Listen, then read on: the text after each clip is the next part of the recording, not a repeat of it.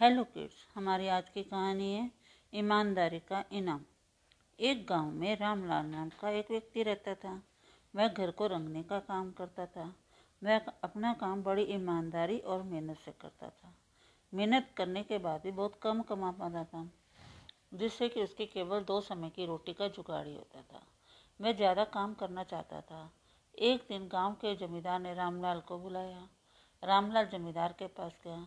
जमींदार ने कहा कि मेरे पास एक नाव है, तुमको उस पर रंग करना है और उसको रंग आज के दिन ही नहीं करना है।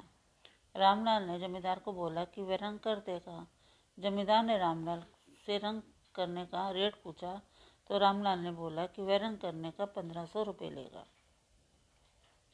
इसके बाद जमींदार ने रामलाल को नदी के किनारे खड़ी नाव दिखा दी। रामलाल अपने घर से रंग लाकर बड़ी सफ़ाई के साथ उसमें रंग करने लगा। वह जब रंग कर रहा था तो उसको नाव में एक छेद नज़र आया। उसने कहा, सोचा कि यदि मैं इसके ऊपर केवल रंग कर दूँगा तो ये नाव डूब जाएगी। इसलिए सब पहले उसने उस छेद को भरा, फिर उस पर रंग किया। नाव के रंग का काम पूरा होने पर वह जमींदार को नाव दिखाने लाया। जमींदार ने नाव को देखने के बाद पैसे अगले दिन देने की बात की, जिसके बाद रामलाल चला गया। अगले दिन जमींदार के बीवी बच्चे उस नाव में बैठकर नदी के बाहर घूमने के लिए चले गए। शाम को जब जमींदार का नौकर लौटा तो उसने घर के बाकी सदस्यों को घर में ना देखकर जमींदार से पूछा तो जमींदार ने बताया कि वे नाव में बैठकर नदी के बाहर घूमने गए हैं। नौकर ने जमींदार को बताया कि उस नाव में तो छेद था। जमींदार इस बात से बहुत परेशान हो गया इसके कुछ देर बाद ही जमींदार की बीवी और बच्चे घर सकुशल लौट आए। उनको पता चल चुका था कि रामलाल ने नाव में रंग करते समय उस छेद को भर दिया था।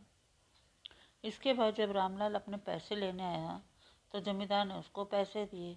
रामलाल ने गिने तो उसमें छः हज़ार रुपये थे। रामलाल ने कहा कि आपने गलती से मुझे ज़्यादा रुपए दे दिए हैं। जमींदार ने कहा कि नहीं ये तुम्हारे काम का इनाम है जो तुमने किया है। तुमने नाव में रंग करते समय जो छेद भरा था, उस कारण से मेरे परिवार की जान बच गई। रामलाल पैसे लेकर घर चला गया और वह बहुत खुश था। हमें इस कहानी से ये शिक्षा मिलती है कि ईमानदारी और मेहनत से काम करने का नतीजा हमेशा अच्छा ही होता है। Thank you